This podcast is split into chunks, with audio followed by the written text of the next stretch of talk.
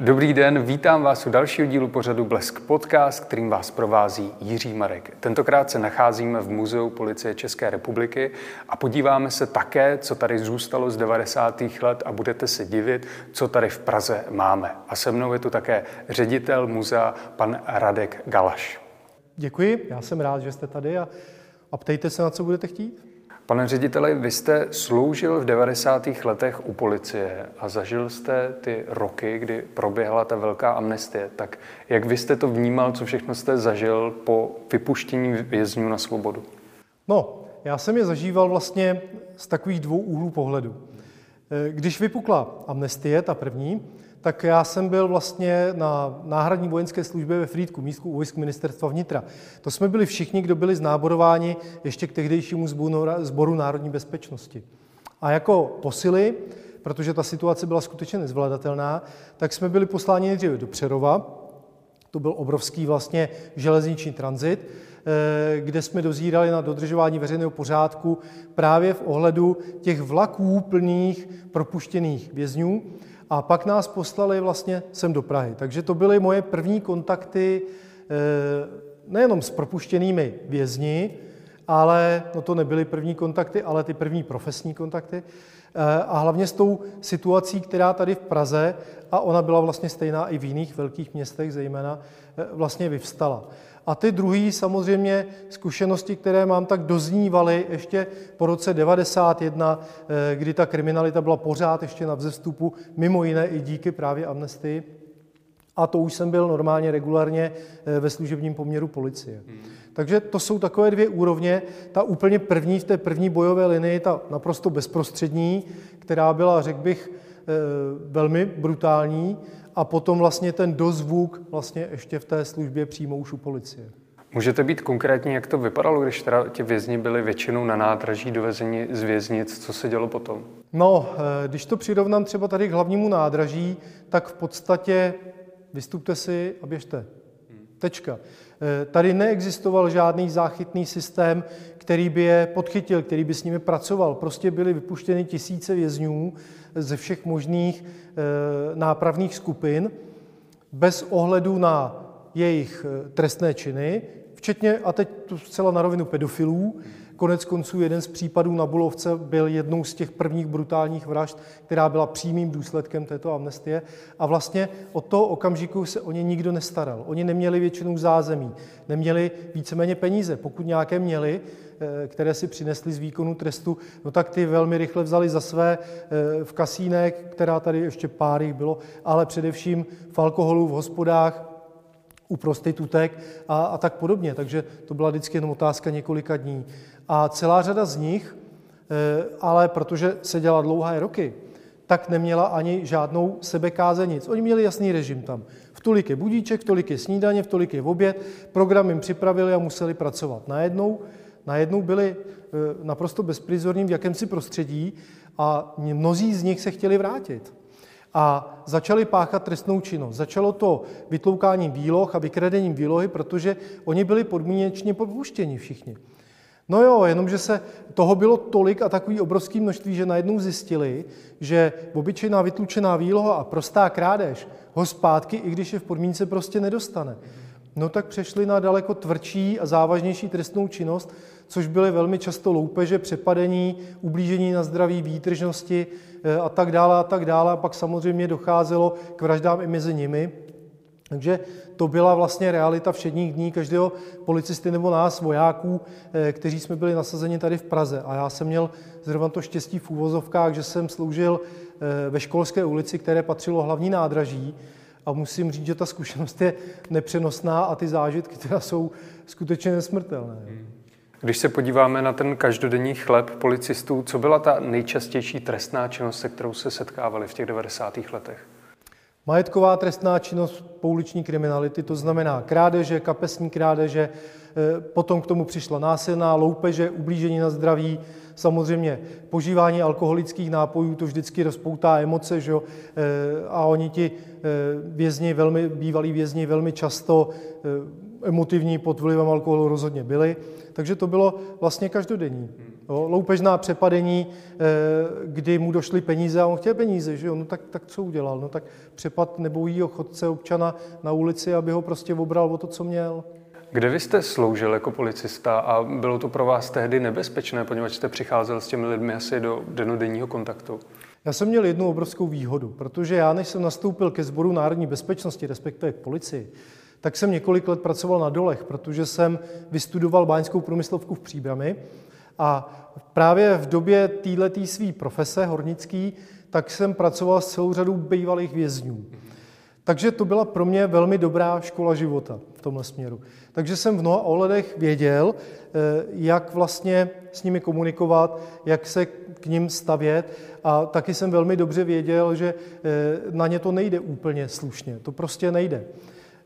Podle toho jsem fungoval a samozřejmě tohle se mi vyplatilo potom i v době, kdy už jsem byl regulárním policistou. Já jsem vlastně potom nastoupil na e, střední policejní školu, to je bývalý pohotovostní pluk v Hrdlořezích. A když jsme ho absolvovali, tak jsem byl přidělen na místní oddělení v Řepích. To bylo velmi kouzelné, protože to bylo ty úplně rané devadesátky, to byl 91. rok, nově zřízené oddělení, které tam do té doby nebylo. No a jak jsme vždycky říkali, no to se to lovilo, že jo? protože eh, pachatele nebyli zvyklí na to, že ta policie je tam během pěti minut, že tam je na jednou oddělení. Takže oni loupili tak jako kradli a vloupávali se eh, s pocitem, že auto přijede nejdřív za deset, my jsme tam byli za tři. Další věc, kterou nepočítali, že eh, policie má takový nedostatek úplně všeho, že jezdí v civilních autech. Že jo? Takže my jsme neměli ani barevné auto, měli jsme červenou Škodovku a vlastně eh, takhle my jsme začínali fungovat. Pak jsem přesídlil do Horních Měcholub, kde jsem byl teda pěknou řádku let a tam vlastně jsem prožil tu, eh, ten zbytek těch devadesátek. A, a upřímně řečeno, byly okamžiky, kdy se stávalo, že eh, i po těch obyčejných policistech si sem tam někdo vystřelil, ne v úmyslu je zabít, to by určitě dokázal, ale minimálně ukázat jsem tady, dokážu tohle a jsem ozbrojen. Jo, takže ta doba byla opravdu, to byl divoký západ ze vším všude. Ti obyčejní policisté, které bohužel v těch různých seriálech, ať už jsou to devadesátky nebo případy prvního oddělení podobný, neuvidíte až tak příliš často, což si myslím, že je velká škoda, tak ti vlastně do styku s tou brutální trestnou činností i s tou běžnou přicházeli z 99% jako první. Kdo je první u? Samozřejmě kromě nálezce, tak je to právě místňák ten zajistí místo činu, než přijede výjezd, ten zajistí svědky, než přijede výjezd a tak dále a tak dále. Takže my jsme s tím letím přicházeli do styku opravdu velmi často. Setkal jste se také s tím, což je vlastně v těch devadesátkách, že se někdo snažil ty policisty korumpovat? No samozřejmě. To si myslím, že bylo naprosto na denním pořádku. Buď to bylo, eh, těch způsobů bylo několik ovlivnit chování toho policisty. Buď to bylo eh, takový to, já jsem seděl s Havlem, to, to bylo naprosto běžné. Eh, když bych si to vzal, no tak, tak já nevím, s Havlem sedělo 10 tisíc lidí, mám takový pocit. Jo, takže a všichni nejspíš na jedné celé. Všichni se s ním znají. Eh, další argument bylo, já tě slítnu z uniformy, já mám kamarády, já mám známí a teď jmenovali všechny možný lidi, který si myslím, že v životě ani neviděli, v domění, že vyvolají v těch policistech strach.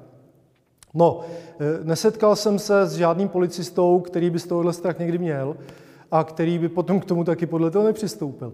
A druhá ta varianta byla samozřejmě pokus o úplatky. A to už bylo něco jiného, protože hele, já vám dám tolik a tolik a já vám dám tohle, já vám dám tamhle to, ale zase na druhé straně jsem se nesetkal prakticky kromě jediného případu s policistou, který by ty úplatky bral. Tak to je dobré slyšet. Podle statistik dvě třetiny lidí, kteří spáchali nějaký zločin v 90. letech, tak předtím neměli žádnou trestnou zkušenost, byli takzvaně bezúhoní.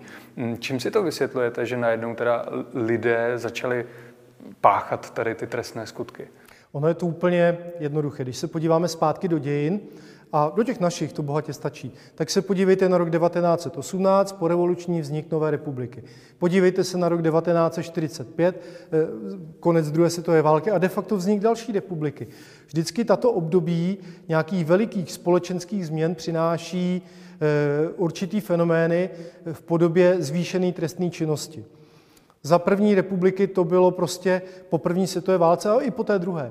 Eh, lidský život neměl cenu. Jako, kde by ji vzal? Že? To, co prožili ti lidé, mnohdy to bylo něco šíleného. Že? Takže nějaký lidský život po bojích na frontě, prostě co to bylo. Eh, po 90. roce to bylo malinko jinak, po 89. protože tam přichází po 40 letech toho, kdy vám tady linkoval někdo.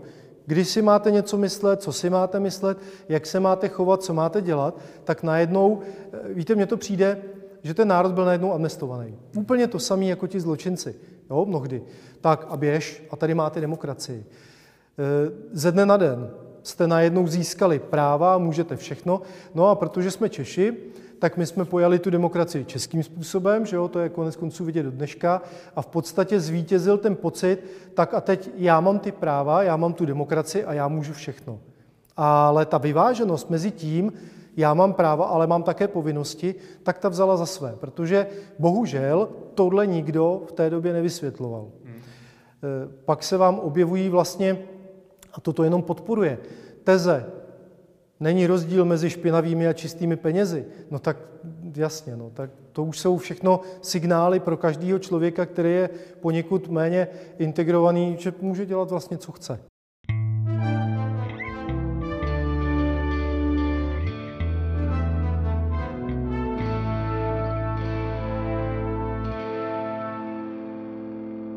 A jak se vám pracovalo v tomto období a jak byla vnímaná v tomhle období policie, poněvadž měla asi docela zápornou eh, pověst po tom, co se stalo v 17. listopadu 89 i daleko předtím, tak jak to bylo dál?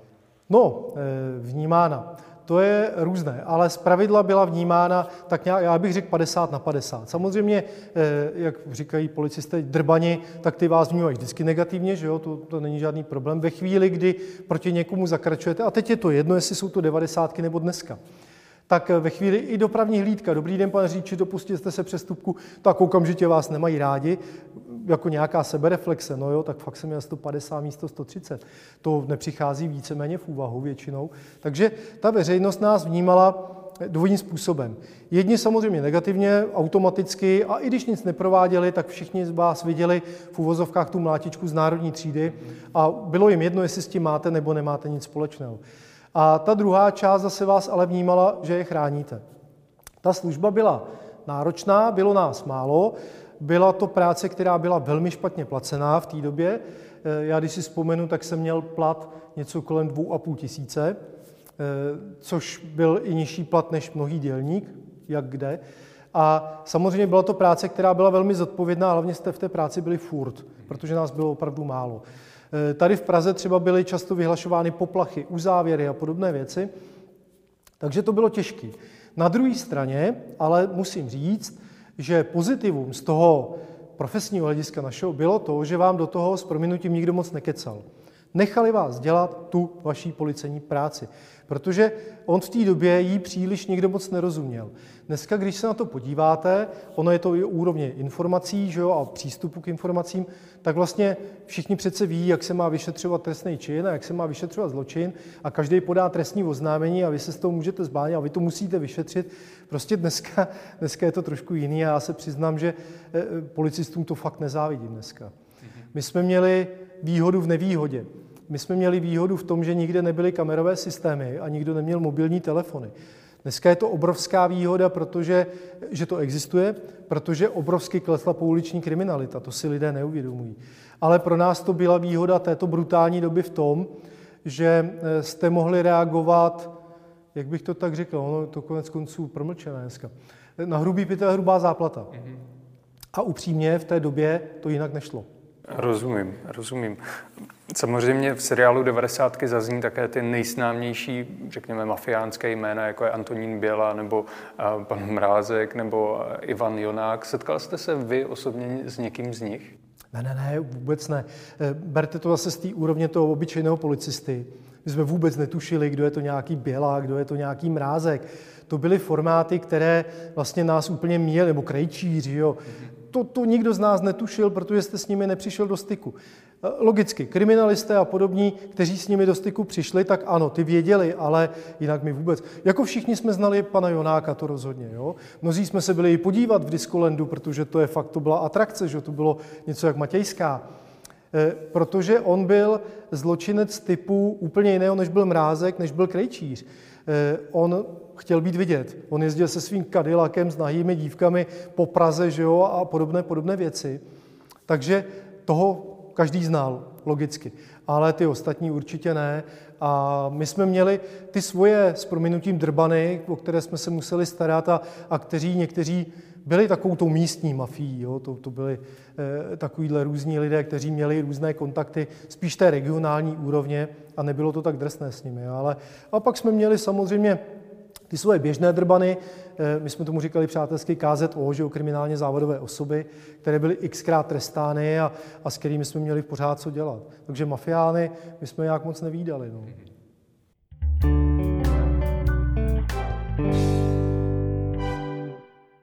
A nyní jsme se přesunuli do Muzea policie České republiky a stojíme u známého sudu. Tak, pane řediteli, jak se k vám tento známý sud ze dna Orlické přehrady dostal? Je to skutečný originál, to je nutno podotknout, není to žádný model. To znamená, že tohle je opravdu sud, ve kterém byla jedna z obětí orlických vrahů. A dostal se k nám vlastně asi svým způsobem náhodou, protože ty sudy byly dva. Ovšem jeden ten sud obsal takový obrovský zápak, že se s ním nedalo nic dělat, tak byl zlikvidován. A ten druhý sud měl vyšetřovatel středočeského kraje tak dlouho v kanceláři, až ho prostě předal Muzeu policie České republiky, když se tady budovala vlastně nová expozice věnovaná kriminalistice. Takže vlastně díky tomuto vyšetřovateli zůstal ten sud zachován, no a vlastně i díky nám eh, vlastně potom byl zprostředkován veřejnosti. Hmm, a proč ho teda vyšetřovatel nechával ve své kanceláři? tak určitě to nebylo těžítko nebo nějaký suvenýr, protože si myslím, že s tím případem strávil docela dost času a stálo to dost nervů, ale eh, no, no je to jednoduché, protože velmi často u té policie funguje Ježíš, co s tím. Nerudovská otázka, kam s tím? Pořád je to nějaký předmět doličný, pořád byste to měli někde uchovávat, no ale ono potom je to odsouzený, je to odvolaný, je to pravomocný, no ale vy pořád máte v kanceláři soud, že jo? Pořád je to důkaz. Co s tím? No tak nakonec, nakonec se znal a bylo to skvělý, kež by se to tak dělo častěji, eh, že ten sud patří do muzea policie, protože skutečně svým způsobem se zapsal do dějin československé a české kriminalistiky, no a předal ho sem. Kdo v tom sudu byl pohřben? Tak v tomhle konkrétně, pokud mám informaci, tak byli Lipoveci. Mm-hmm. Diváci, kteří sledují devadesátky, tak určitě si to dají do souvislosti. Takže to je jedna z těch tří obětí, která skončila na dně, na dně Orlíka. Mm. Co dál tady mohou diváci nebo návštěvníci muzea zahlédnout? Co tu máte ještě? tak je to hlavně pro silnější nátury, protože eh, jsou tady fotografie, které pocházejí de facto z lovení sudů, to na ty se podíváme potom z druhé strany, a tyto fotografie pocházejí vlastně z otvírání těch sudů což eh, velmi dobře si pamatuju na vzpomínky tehdejšího jednoho soudního lékaře, který u toho byl a eh, ten jeho zážitek bude pravděpodobně na dosmrti.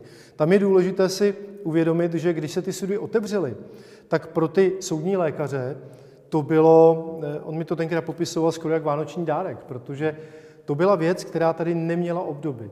Tady se nikdy nic takového v takovémhle rozsahu nedělo a pro ně to byla vlastně profesně velmi zajímavá věc. Samozřejmě pro policisty nemlich to samé, protože e, policie do té doby se nesetkala s takovýmhle způsobem likvidace mrtvol. Takže divák tady může, pardon, návštěvník tady může vidět fotografie přímo z otvírání sudů, samozřejmě fotografie originálu vražedné zbraně, ale může tady vidět třeba i metody, kterou se e, identifikovaly ty oběti. Vemte si, že tam máte pouze kosterní naleptaný nález, pak se super projekcí dělá vlastně porovnání e, fotografií a občanských průkazů, fotografií jiných, to se prolíná a to už jsou vlastně metody, které návštěvník může vidět i tady v, v muzeu ve stále expozici. Z té druhé strany potom je vidět eh, vlastně ten průběh eh, lovení těch tří předmětů, což byly dva sudy a jedno pletivo. K tomu se určitě dostaneme, ale já když koukám na ty fotografie, tak vidím, že ti zřízenci, kteří vypouští ten sud, tak mají gumové rukavice. Ale v tom filmu nebo v tom seriálu se vypůjčil vlastně kožené. A dokonce jeden z těch vyšetřovatelů v dokumentu Polosvět říkal, že při tom vytahování se poleptal a že mu to zůstalo dodnes. Tak hrozilo jim nějaké nebezpečí nebo mm, poleptali se nějak, když to vypouštěli? Tak v každém případě to nebezpečí hrozilo, ale tady je potřeba si uvědomit, že v ty první okamžiky vůbec nikdo nevěděl, co, s čím mají co dočinění. To, že tam je louh, tak ten předpoklady samozřejmě byl, ale že pořád bude tak obrovsky agresivní, no tak to asi úplně nepředpokládali, takže to poleptání jednoho z kriminalistů, tak samozřejmě reálná záležitost a není to filmová licence. Tady vidíte, že dokonce měli plexištíty, no ale eh, jak to otvírali, že jo? Eh, jeden má roušku, druhý nemá roušku. Otvírali to vlastně tak, jak byli zvyklí pracovat na soudním lékařství. Dlouhá zástěra, pár rukavic a hotovo. Dneska, eh, kdyby hm, kriminalisté, policisté i ti soudní lékaři dělali něco podobného, no tak vypadají dneska úplně trošku jinak, že takže to by bylo jak ufoni, ale tenkrát prostě člověk to musí brát tak, že Eh, v podstatě to přesně odpovídá poznatkům té doby a hlavně poznatkům v tom konkrétním případu. No. Tak se podíváme na druhou stranu, co, co skrývají ještě orlické vraždy ve vašem muzeu. Eh, tak především tady jsou eh, fotografie zlovení sudů. To bylo samozřejmě zaznamenávané na videozáznam. A je tady jeden sud, druhý sud, pak je tady vlastně to pletivo, které bylo vytaženo jako třetí. Při, přitom mám pocit, že to byla první z obětí, ale nechtěl bych se mílit. Docela zajímavá fotografie je tady například posilovacího stroje, na kterém vlastně někteří z odlických vrahů e, cvičili, měli to v suterénu, kde potom docházelo k vraždám. Tenhle stroj nám dokonce jeden člověk nedávno nabídl, zda bychom ho nechtěli do stále expozice. A nechtěli jste? No, já v tom nespatřuju celkem nějaký smysl, protože upřímně on přímo eh, s tou zločinnou činností jejich vůbec nesouvisí. Pak tady je vlastně vystaven stejný typ zbraně. Není to originál vražedné zbraně, ale je to stejný typ zbraně, kterou vlastně byly vraždy páchány.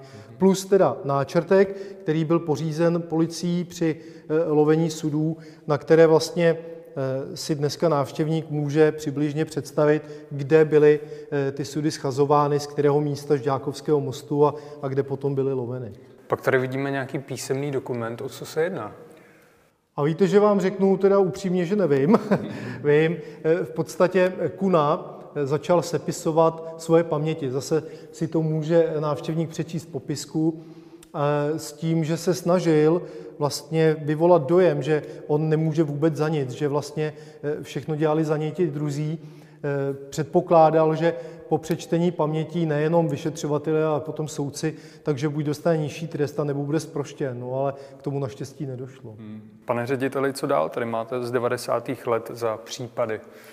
No, z 90. let těch vystavených případů příliš není, ale i ten přelom je velmi zajímavý. Ona, ta expozice je koncipována podle kriminalistických metod, i když tohle je vyvrcholení. Eh, ale vrátím se zpátky k 90. letům. Máte tady třeba polygraf, což je detektor lži, a tohle je konkrétně polygraf, na kterém byl vlastně eh, prováděn jeden z výslechů eh, právě Černého, Nicméně tak jako tak, ani tenkrát, ani dnes eh, výsledky polygrafu nejsou důkazním materiálem. Jsou podpůrným materiálem, ano, ale není to důkaz, že jste se něčeho dopustili.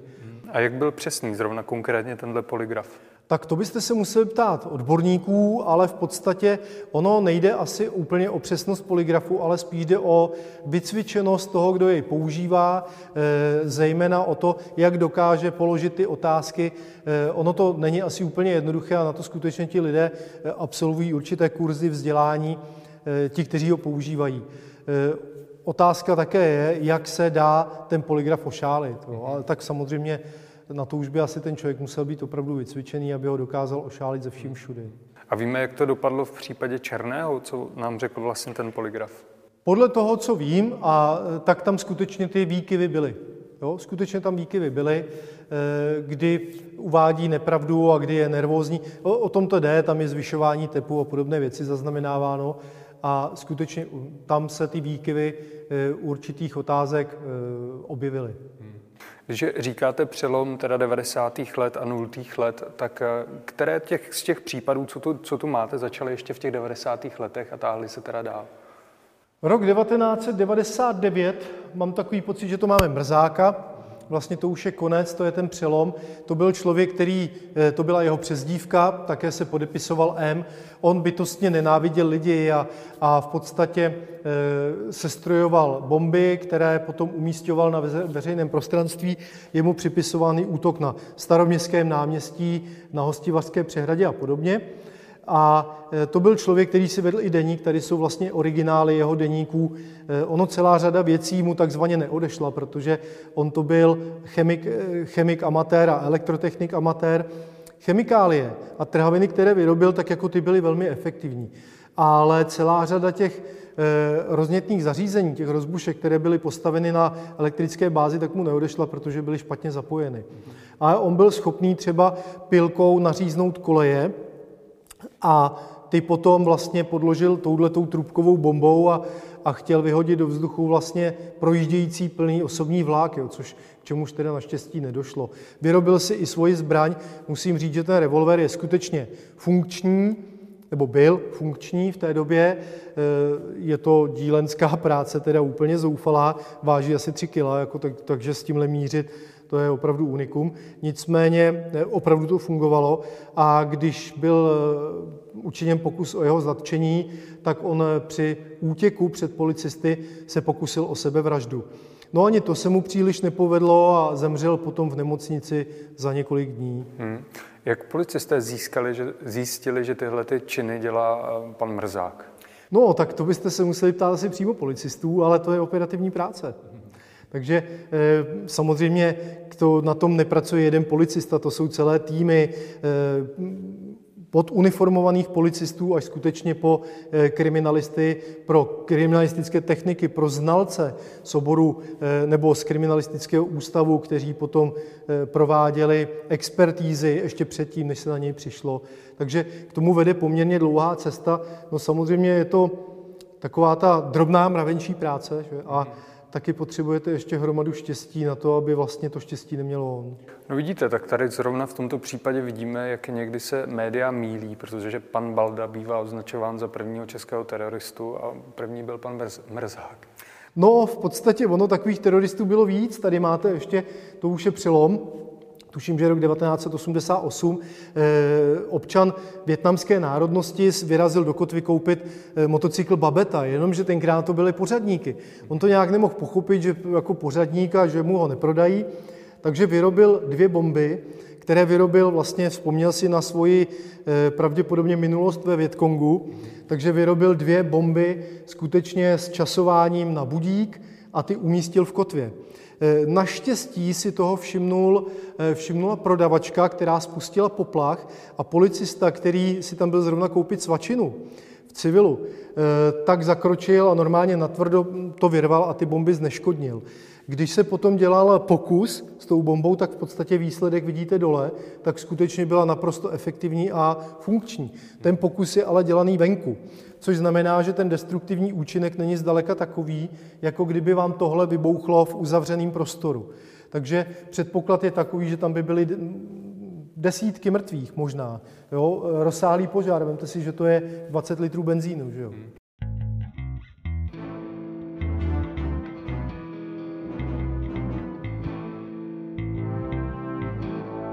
Naše diváky a posluchače by určitě zajímalo, jak se k vám tyto předměty dostávají, jak je to složité. Složité to je, protože ty předměty z pravidla eh, končí v likvidaci. Zbraně naprosto jednoznačně. Eh, máme tady unikát vlastně strojnásobné vraždy eh, v Jižních Čechách, kdy se nám podařilo před několika lety zakoupit vražednou zbraň. Ale ten důvod byl jednoduchý. Ta vražedná zbraň byla vlastně v pozůstalostním řízení, protože řádění tohoto vraha přežil, přežil jeden člověk, a ta zbraň byla legální, nebyla vrahová, on ji ukradl a proto skončila v pozůstalostním řízení. Nakonec se dostala až k nám, takže jsme ji odkoupili. Nicméně další zbraně nebo podobné exponáty, tak jsou nám předávány policii České republiky v některých případech.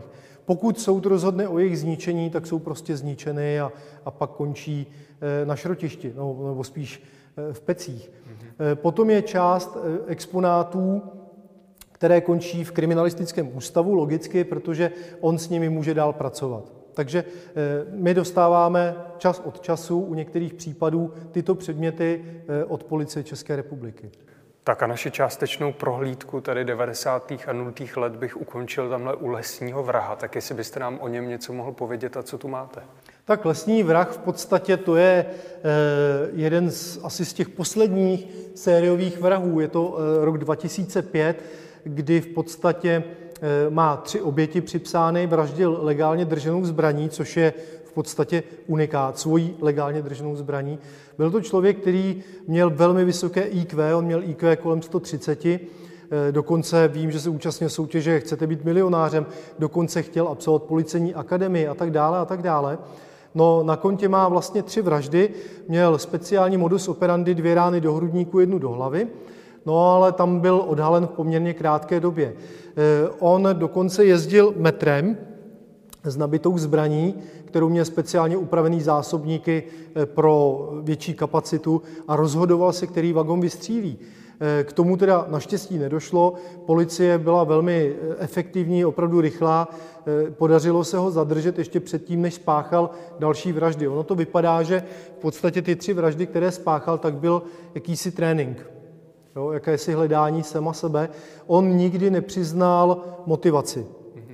Eh, někteří se domnívají, že jeho motivací v podstatě bylo asi to nejhorší, co se může stát, a to je to, že ho to bavilo.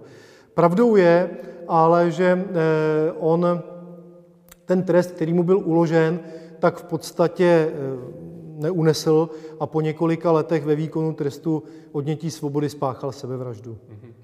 My jsme začali naše vyprávění na začátku 90. let a teďka končíme v těch nultých letech. Čím si to vysvětlujete, že ještě po roce 2000 byli takovýto brutální vrahové? A tak oni jsou pořád, každý vrah je v podstatě brutální, když to vezmete kolem a dokola. I když tady je vražda a je vražda.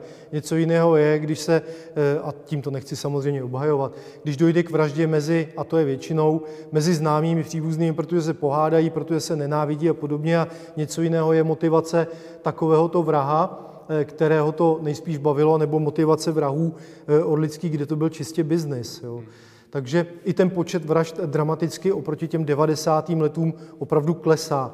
Je to nejenom efektivitou policie samozřejmě, ale asi z největší pravděpodobností i uvědomění si lidí. Že jo. Navíc to prostředí dneska eh, už těm 90. letům samozřejmě vůbec neodpovídá. Dneska, když likvidují eh, člověka, tak ho likvidují úplně jinak, ale ne fyzicky. Takže eh, to je z toho policejního pohledu. A oni ti vrazy pravděpodobně eh, pobíhají stále a pořád. Výhoda toho evropského regionu a hlavně středoevropského je, že nám tady nepobíhá tolik sériových vrahů, jako třeba ve Spojených státech. Um, jestli byste mohl také pozvat naše diváky a posluchače do svého muzea, kde máte otevřeno a co ještě jiného tady uvidí?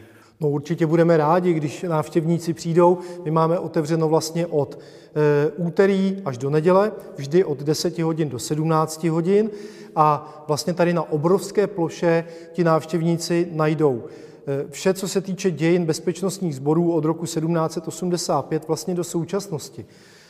Je tady ale několik sekcí, ta jedna obecná historická, pak je tady sekce současné policie, kde se prezentují útvary současné policie, Eh, jedna sekce je věnována dopravní službě, protože dopravní služba vlastně před několika lety oslavila 100 let. Tam uvidí motocykly policie, které používala ještě nedávno. Další část je právě kriminalistika, která patří k těm nejrozsálejším. Tam je akorát nutno upozornit, že logicky je to kriminalistika, takže některé záběry a scény jsou brutální, protože takový zločin prostě je. No a může tady potom vidět eh, speciální výstavu letecké služby. V současné době probíhá dokonce výstava k 30 letům jízdní policie. A v létě potom, nebo pardon, od jara, můžou návštěvníci navštívit naši venkovní expozici a tam je potom technika čluny, vrtulník, tank, kterým se pokusil občan v 70. letech překročit naše státní hranice a některá historická policejní vozidla. Zrovna ten tank, to je teda jako neuvěřitelné vozítko, to jsem viděl jako domácí sestrojený tank, který prostě na cestě přes hranice se zasekl a nefungoval. Ten člověk to musel nakonec vzít pěšky. No, to je paradox, protože když si to vezmete, tak on celý roky vyráběl tajně doma tank, aby naložil rodinu a odvez jí přes hranice. No, před hranicema skolaboval celý, celý tank, protože byl předimenzovaný, takže rodinu poslal domů, doma si vzal jízdní kolo a na tom kole překročil ty hranice. Takže na kole. Takže na kole. Já moc děkuji, že jste nás vzal k vám do muzea, že jste nám ukázal, co tu vlastně máte a doufám, že se budou jenom návštěvníci po tomto podcastu hrnout. No, já pevně doufám a všechny srdečně zvu. Mějte se hezky a tohle byla vlastně poslední tečka za seriálem 90.